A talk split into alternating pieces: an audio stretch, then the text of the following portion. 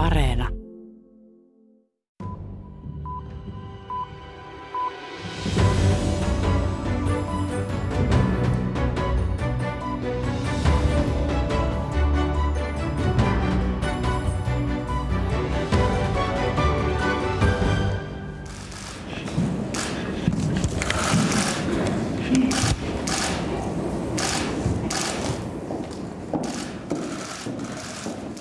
Mediahuomio oli taattu, kun Suomen, Ruotsin ja Norjan turvallisuuspalvelujen ja suojelupoliisin johto saapuivat yhteiseen tiedotustilaisuuteen Helsingissä muutama viikko sitten. Charlotte von Essen, who is the director of SEPO, and my Norwegian colleague Hans Sjövold, of the Norwegian Security Service PST. Tässä maailmanpolitiikan arkipäivää ohjelmassa kuullaan heidän arvionsa kotimaidensa sisäisen turvallisuuden tilanteesta, nyt kun Ukrainan sota on käyty pian kolme kuukautta ja Suomi ja Ruotsi ovat Naton ovensuussa. Det finns ökade risk för eh, cyberattacker eh, bland annat. Presidentti sanoi kaikenlaisen ilkeyteen meidän täytyy varautua. Lisäksi kysymme puolustusvoimien entiseltä tiedustelueverstiltä Martti J. Karilta, millaista tiedustelutietoa Venäjä tässä tilanteessa pyrkii saamaan. Kaikkea, mikä liittyy Suomen NATO-jäsenyyteen. EUsta varmaan kiinnostaa sanktiopolitiikka, miten sanktiopolitiikka kehittyy. Asehankinnat F-35 on varmaan yksi äärimmäisen kiinnostuksen kohde.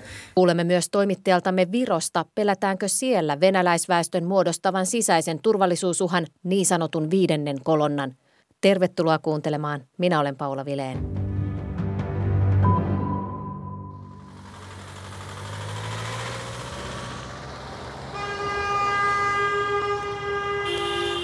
Suomen venäjämieliset järjestivät äitienpäivänä, eli Venäjällä juhlitun voitonpäivän aattona Helsinkiin autokulkueen. Osaan autoista oli kiinnitetty Venäjän lippuja sekä mustaoranssiraitaisia yrjön nauhoja. Väki ei peitellyt Venäjämyönteisyyttään, Osa osallistujista intoutui hurraamaan Ylen kameran edessä venäläissotilaille.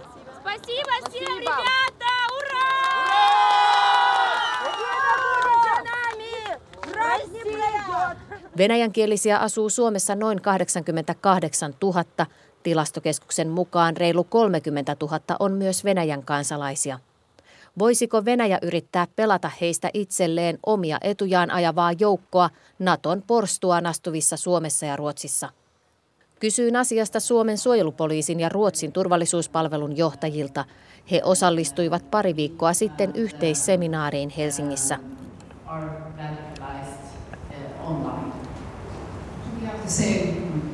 Yes, I, agree that actually the, the, the situation in terms of national security Suojelupoliisin päällikkö Antti Pelttari sanoo, että Suomessa on lainsäädännöllä pyritty torppaamaan ulkovaltojen painostusvaara juuri kaksoiskansalaisten osalta. No, tämä ei sinänsä kaksoiskansalaisuus sinänsä ei muodosta uhkaa, mutta on hyvä, että Suomessa säädettiin lainsäädäntöä turvallisuusselvityksistä ja sitten nyt meillä on neljä vuotta ollut voimassa tämä laki, jossa voidaan arvioida tällaisiin kriittisiin tehtäviin nimitettävien henkilöiden ulkomaan sidonnaisuuksia. Ja siinähän on tavoitteena nimenomaan suojata näitä henkilöitä. Eli että ei ole henkilön itsensä kannalta hyvä jos hänet nimitetään virkaan tai tehtävään, jossa hän voi tuota, asettua alttiiksi kotimaansa painostukselle tai kiristykselle tai vaikkapa sitten vastaaviin toimiin kotimaassa oleviin sukulaisiin nähden. Pidättekö mahdollisena tällaisen viidennen kolonnan olemassaoloa Suomessa? No, te, no totta kai tällaisen kaikkien, kaikkien täytyy varautua, mutta, mutta tosiaan vaikka tämä asia niin tämän turvallisuusselvityslainsäädännön myötä meillä on mahdollisuus, kun sitä kunnolla noudatetaan, varmistua, että tällaisia henkilöitä, joilla, joilla, joita voidaan painostaa tai kiristää, ei ole sellaisissa kriittisissä tehtävissä, jossa he voivat vaarantaa Suomen kansallista turvallisuutta. Supon päällikön Antti Pelttarin mainitsemia turvallisuusselvityslain alaisia kriittisiä tehtäviä ovat itsestään selvästi esimerkiksi puolustusvoimain ja rajavalvonnan sekä poliisin tehtävät. Mutta myös esimerkiksi maanmittauslaitoksella sekä maa- ja metsätalousministeriössä on turvallisuuden kannalta kriittisiä tehtäviä – Valtionhallinnon lisäksi myös yksityisellä sektorilla on töitä, joihin tarvitaan ulkomaan sidonnaisuuksien selvittämistä esimerkiksi yritysvakoilun välttämiseksi.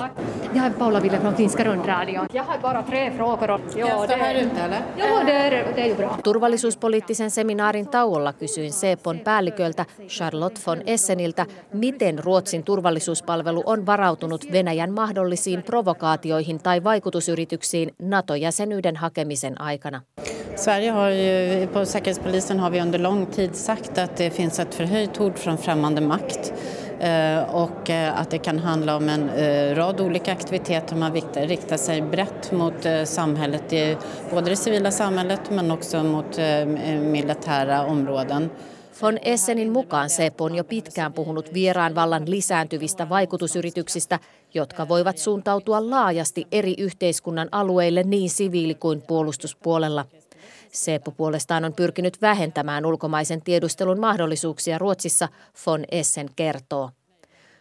Kysymykseen siitä, millaisena uhkana Seppo pitää Ruotsissa asuvia venäläisiä, von Essen ei halua yksityiskohtaisemmin vastata – hän tyytyy vaan toteamaan Seppon suhtautuvan laaja-alaisesti erilaisiin mahdollisiin uhkiin. Vi, vi tittar när eh, Säkerhetspolisen eh, tittar väldigt brett på utifrån eh, olika aktiviteter, olika delar och vad, hur det kan utgöra ett hot eh, eh, och gör bedömningar efter det. Jag vill inte gå in på enskilda detaljer på det sättet. Mahdollisia Venäjän vaikutusyrityksille alttiita ihmisiä voi löytyä niin sanotun kantaväestönkin joukosta vailla minkäänlaisia Venäjäyhteyksiä – sekä Supo että Norjan turvallisuuspalvelu PST ovat panneet merkille, että koronarokote vastaisten joukossa osa uskoo Venäjän propagandaa Ukrainan sodasta ja tukee Venäjää. Suomessahan on, mikä oli hyvä asia, että tämä koronavastainen liikehdintä oli mittakaavaltaan ja toimintatavaltaan vähäisempää kuin oikeastaan aika monessa muussa Euroopan maassa, jopa vaikkapa Tanskaan verrattuna. Nyt on tosiaan nähtävissä, että tämä, tämä sinänsä pieni joukko sitten nyt sen, sen viestintä vaikkapa sosiaalisessa mediassa nyt liittyy sitten tuota Venäjän, Venäjän myönteistä viestiä.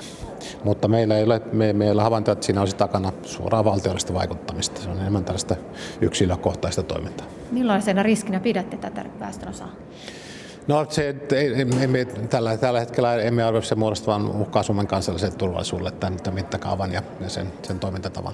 Myös Norjan turvallisuuspalvelu PSTn päällikkö Hans Sverre Sjövold suhtautuu rauhallisesti koronarokotevastaisten joukossa oleviin Venäjäsympatioihin, josta Norjassakin on havaintoja – Ryhmä ei ole Sjövoldin mukaan suuri. We have seen uh, the same uh, development in a small scale in Norway. I don't I, won't say that it is a big group and I mean it's all right in the democracy to be against uh, vaccination and uh. Sjövold muistuttaa, että demokratiassa on oikeus olla rokotuksia vastaan ja kriittinen valtaa pitäviin, mutta raja menee väkivallan käytössä, eikä sitä Norjassa ole tapahtunut. Sjövoldin mukaan PST kuitenkin seuraa rokotevastaisia ja otti heidät mukaan aiemmin tänä vuonna julkaisemaansa uhka-arvioonkin and we addressed it in our annual threat assessment uh, earlier this year. Sjövoldin mukaan Suomen, Ruotsin ja Norjan kaltaisille demokratioille on haastava tilanne, kun epädemokraattinen valtio, kuten Venäjä, ei pelaa samoilla säännöillä ja demokratiat joutuvat tasapainoilemaan turvallisuuden ja demokraattisten arvojen kunnioittamisen välissä. The challenge we have to face in the times to come is to identify what is hostile activity uh, carried out within legal frames. It is not illegal to buy property. Sjövold toteaa, että pitäisi pystyä paremmin tunnistamaan vihamielinen toiminta, jota tehdään laillisissa puitteissa. Hän mainitsi esimerkkeinä ulkomaalaisten kiinteistökaupat ja vaihtoopiskelijat. Samaisessa tiedotustilaisuudessaan toissa viikolla Supon Pelttari ja Sepon Charlotte von Essen totesivat, että toistaiseksi mitään normaalista poikkeavaa Venäjän hybriditoimintaa ei ole havaittu NATO-päätösten alla. The situation in terms of influence operations, different kind of hybrid operations from Russia in Finland is quite calm. So I have to say that we have not seen thus far anything outside the normal activity that we have always seen. Men i dagsläget så har vi inte sett eh, några aktiviteter som eh, direkt påverkar Sveriges säkerhet. Von Essenin mukaan riski kuitenkin on kasvanut, että Venäjä ryhtyy esimerkiksi kyberhyökkäyksiin. Det finns ökade risk för eh, cyberattacker eh, bland annat. Det här behöver vi ju då skapa motståndskraft mot och inte minst att stärka skyddet i vår eh, säkerhetskänsliga verksamhet. No tällaiseen meidän täytyy, niin kuin presidentti sanoi, kaikenlaisen ilkeyteen meidän täytyy varautua. Ja totta kai on tärkeää, tässä ehkä yksi tärkeä on se, että on, on tässä yhteiskunnassa tällainen resilienssi, jotta tunnistetaan tällaiset toimet, niin pystytään reagoimaan. Vaikka Naton perustajavaltioihin kuuluvassa Norjassa ei jouduta pohtimaan Venäjän reaktioita NATO-jäsenyyshakemuksiin, kuten Suomessa ja Ruotsissa, mitenkään suojassa se ei venäläisten tiedustelutoiminnalta silti ole. Turvallisuuspalvelu PSTn päällikkö Hans Sverre Sjövold totesi Norjassa ylipäätään tiedustelutoiminnan olevan aktiivista ja nyt Venäjän Ukrainan hyökkäämisen jälkeen se on jossain määrin lisääntynyt. Well, the, uh, the activity uh, in general in Norway is quite high.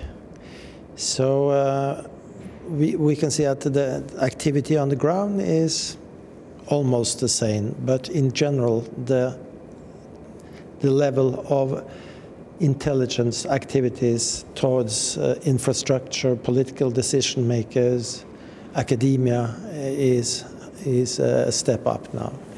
And namely because of Russia? Uh, yes, some of it uh, because of Russia. Sjövoldin mukaan Venäjää kiinnostavat Norjassa paitsi tutkijat myös poliitikot – ja kiinnostusta on lisännyt myös Norjan rooli Euroopan energiantoimittajana tilanteessa, jossa EU pyrkii irti venäläisestä kaasusta ja öljystä. Suomen suojelupoliisin ja Ruotsin ja Norjan turvallisuuspalvelujen päälliköt korostivat myös, että yhteistyö maiden kesken toimii ja tieto kulkee. Ilmeinen viesti itänaapuriin sekin. Ukrainan sota on herättänyt Virossa kiusallisen kysymyksen maan venäjänkielisen vähemmistön luotettavuudesta mahdollisessa kriisitilanteessa. Virossa asuu yli 380 000 venäjää äidinkielenään puhuvaa ihmistä, joista noin 80 000 on Venäjän kansalaisia. Voiko heidän joukostaan nousta pelätty viides kolonna vai ovatko he kuitenkin uskollisia Virolle? Rain Kooli selvitti tilannetta Virossa Все трусы, блядь!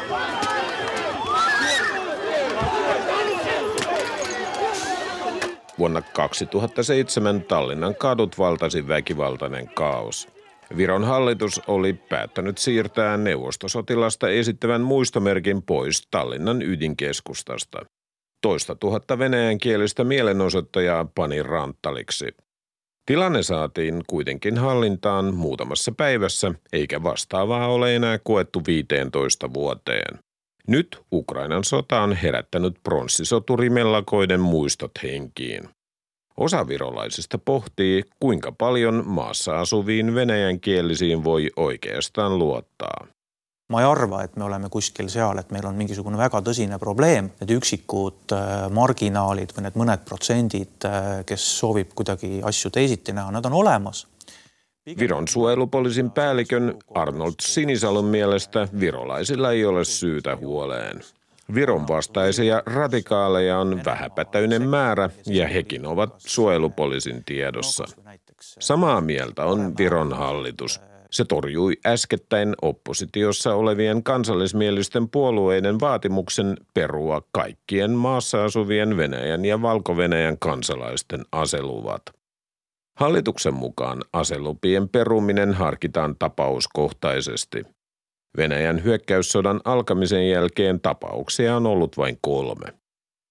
Viron puolustusvoimien varakomentaja kenraalimajuri Veikko Vello Palm sanoo luottavansa täysin venäjän kielisiin asevelvollisiin ja reserviläisiin.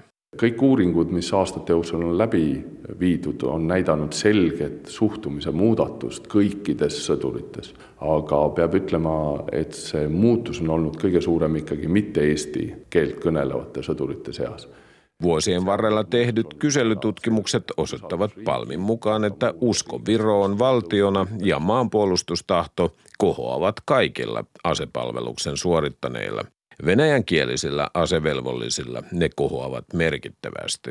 aga kui nüüd rääkida sõduritest ja sõdurite ettevalmistusest, siis lollus ei jookse kunagi mööda rahvuspiire Eivätkä tyhmyys ja taitamattomuus koskaan jakaudu kansallisuuden mukaan. Palm lisää sotilaallisella huumorilla. Viron venäjänkielisiin kuuluva 20-vuotias Mira Ralli uskoo Viron vastaisten olevan pieni vähemmistö venäläisvähemmistön sisällä. Сейчас обстановка более напряженная, чем в прошлые года. Конечно, сильно повлияла ситуация в Украине, да. И, конечно, есть небольшая группа, которая всегда против всего. Ukrainan sota on lisännyt jännitteitä Virossakin, kertoo Ralli. Aina löytyy tietty porukka uimaan vastavirtaan. He tukevat Venäjää tässäkin tilanteessa, jossa on ilmeistä kuka on oikeassa ja kuka väärässä. Valtaosa venäjän kielisistä on kuitenkin fiksuja ihmisiä ja ymmärtää missä mennään, toteaa Ralli. Kansainvälisen puolustuspoliittisen tutkimuslaitoksen toiminnanjohtaja Dmitri Teperik tutkii venäjän kielisten asenteita Virossa työkseen. Asennetutkimusten mukaan noin 12 prosenttia vironvenäläisistä nuorista on venäjämielisiä, kolmasosa on viromielisiä ja loput muodostavat monipuolisen kirjon, jota esimerkiksi Ukrainan sota lähinnä hämmentää. praegu üks keskmine eesti-vene noor, noh, ta tõesti ei, ei oska midagi arvata ühiskond survestab mingil määral neid äh, valima pooli, äh, siis nad pigem seda ei tee. Keskiverto vironvenäläinen nuori ei tällä hetkellä oikein tiedä, mitä ajattelisi. Yhteiskunta painostaa heidät valitsemaan Viron ja Venäjän välillä. He ovat mieluummin valitsematta. Moni nuori vironvenäläinen pelkää nimittäin, että kallistumalla suuntaan tai toiseen he ikään kuin pettävät osan kulttuuritaustastaan, kertoo Teperik. Toisaalta esimerkiksi varsinaisen sodan syttyminen voi muuttaa asenteita ja kirkastaa ajatukset.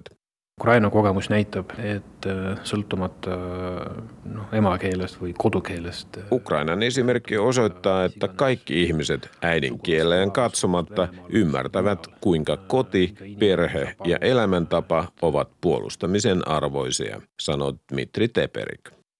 Tallinnasta raportoi Rain Kooli. Ohjelman lopuksi pohditaan vielä entisen tiedustelueverstin Jyväskylän yliopistossa nykyään opettavan filosofian tohtorin Martti J. Karin kanssa, millaista venäläisten tiedustelu nyt Suomessa on ja millaiseen tiedustelutoimintaan maa ylipäätään pystyy, kun moni maa on karkottanut venäläisdiplomaatteja vakoiluepäilyjen vuoksi. Onhan se vähän kärsinyt tavallaan Venäjän kyky kyky tiedustella, no perustiedusteluhan toimii, signaalitiedustelu toimii, kuvaustiedustelu toimii ja niin edelleen, että se ei vaikuta siihen, se vaikuttaa nimenomaan tähän henkilötiedusteluun, että Venäjä menettää oma, osan henkilötiedustelukyvystään nimenomaan lähetystöstä operoivasta henkilötiedustelukyvystä. Onhan maassahan on on muitakin henkilötiedustelua tekeviä henkilöitä, eli siis tämmöisiä niin illegaaleja joihin, joita me emme välttämättä edes tunnista tästä yhteiskunnasta, mutta se on, se, kyllähän se hankaloittaa ja, ja sitten tota, täytyy muistaa, että niillä tiedustelijoilla tai vakoilijoilla, niillähän on myöskin toinen, toinen tehtävä, eli ne verkottuu, verkottuu ja niiden tehtävä on vaikuttaa meidän yhteiskunnassa ja niiden on tehtävä myöskin ohjata niitä rekrytoimien agentteja täällä. Että se nimenomaan se agenttien, agenttien ohjaaminen, uusien agenttien rekrytointi ja sitä verkottuminen, tämä vaikeutuu vaikeutuu huomattavasti varmaan, etenkin jos tämä kestää pitemmän aikaa, että, että he ovat pois täältä lähetystöstä.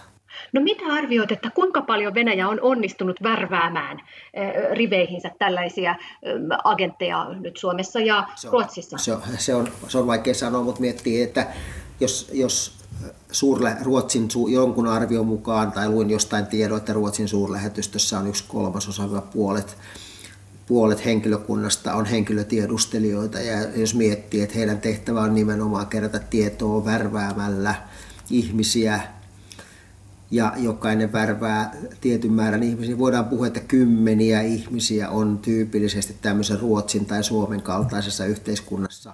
Millaisia ryhmiä nyt Venäjän näkökulmasta Venäjä voisi lähestyä? Mitkä ovat nyt erityisen kiinnostavia ryhmiä Suomen ja Ruotsin NATO-jäsenyyden hakemisen vaiheessa? No varmaan valmistelevat virkamiehet. Valmistelevat virkamiehet on varmaan yksi ryhmä, ää, jotka siis valmistelee tätä jäsenyyttä, hakemusta ja sitä jäsenyysprosessia. mutta mä uskon, että ne on aika hankala ryhmä, koska heidät on kyllä koulutettu tunnistaa ja torjumaan henkilötiedustelua ja vastaavaa kybertiedustelua. Poliitikot. Poliitikot on varmaan sellainen ryhmä, mihin Venäjän henkilötiedustelu ja myöskin kybertiedustelu pyrkii pureutumaan kiinni.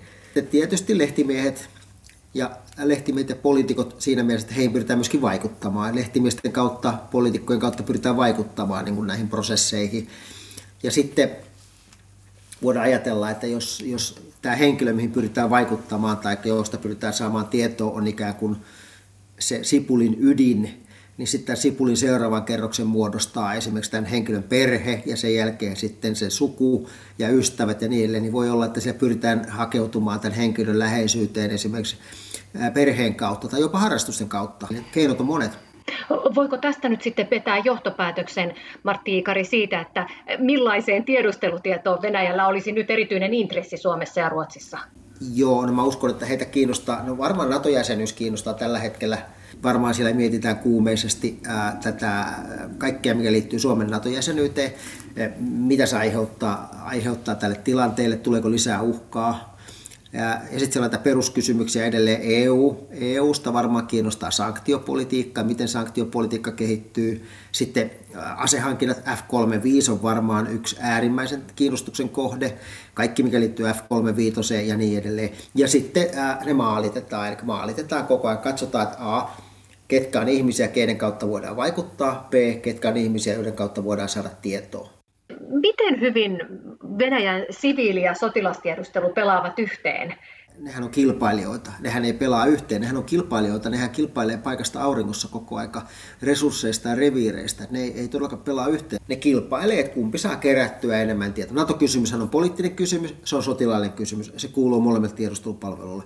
F-35 on enemmän sotilaallinen kysymys, mutta varmaan myöskin SVR kerää siitä ja niin, että, että, ei voi niin ajatella, että jompikumpi niistä on pahempi tai helpompi, vaan, vaan molemmat varmaan on aika aktiivisia Suomen suuntaan. Voitko Martti Kari vielä kertoa jonkun sellaisen esimerkin että suomalaiselle kuulijalle, että minkä sortista se lähestyminen voisi olla, jos joku yrittäisi päästä se on lähelle. se tyypillinen rekrytointisykli on se, että ensin ne tietenkin selvittää, että kenellä on tieto.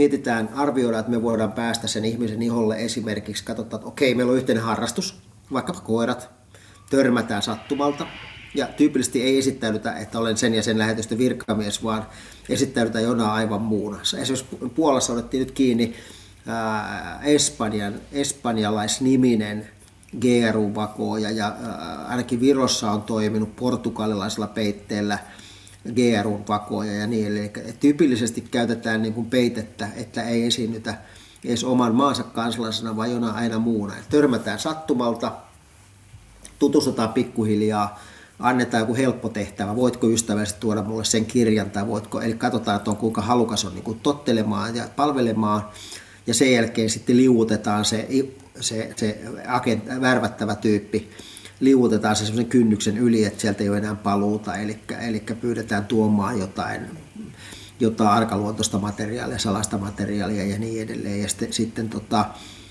maksetaan ehkä siitä vähän, jonka jälkeen kerrotaan, että olet muuten palvelu, valtion tiedustelupalvelua. Ja se, se on hyvin niin kuin, aika kaavamaista kaiken kaikkiaan. että siinä kyllä ihmisen kellon pitää, kellojen pitää soida, jos yhtäkkiä joku ulkolainen kiinnostuu, kiinnostuu tai törmää sattumalta johonkin ulkolaiseen paikassa, missä ei periaatteessa pitäisi törmätä, että pitäisi kellojen soida eikä olla innoissa, että hei, joku ulkolainen tykkää, minusta on kiinnostunut. Näin sanoi tiedustelueversti EVP Martti J. Kari. Tähän päättyy maailmanpolitiikan arkipäivää tällä kertaa. Ensi viikolla matkaamme suuressa murroksessa olevaan Saksaan. Minä olen Paula Vileen. Lämmin kiitos seurastanne ensi viikkoon.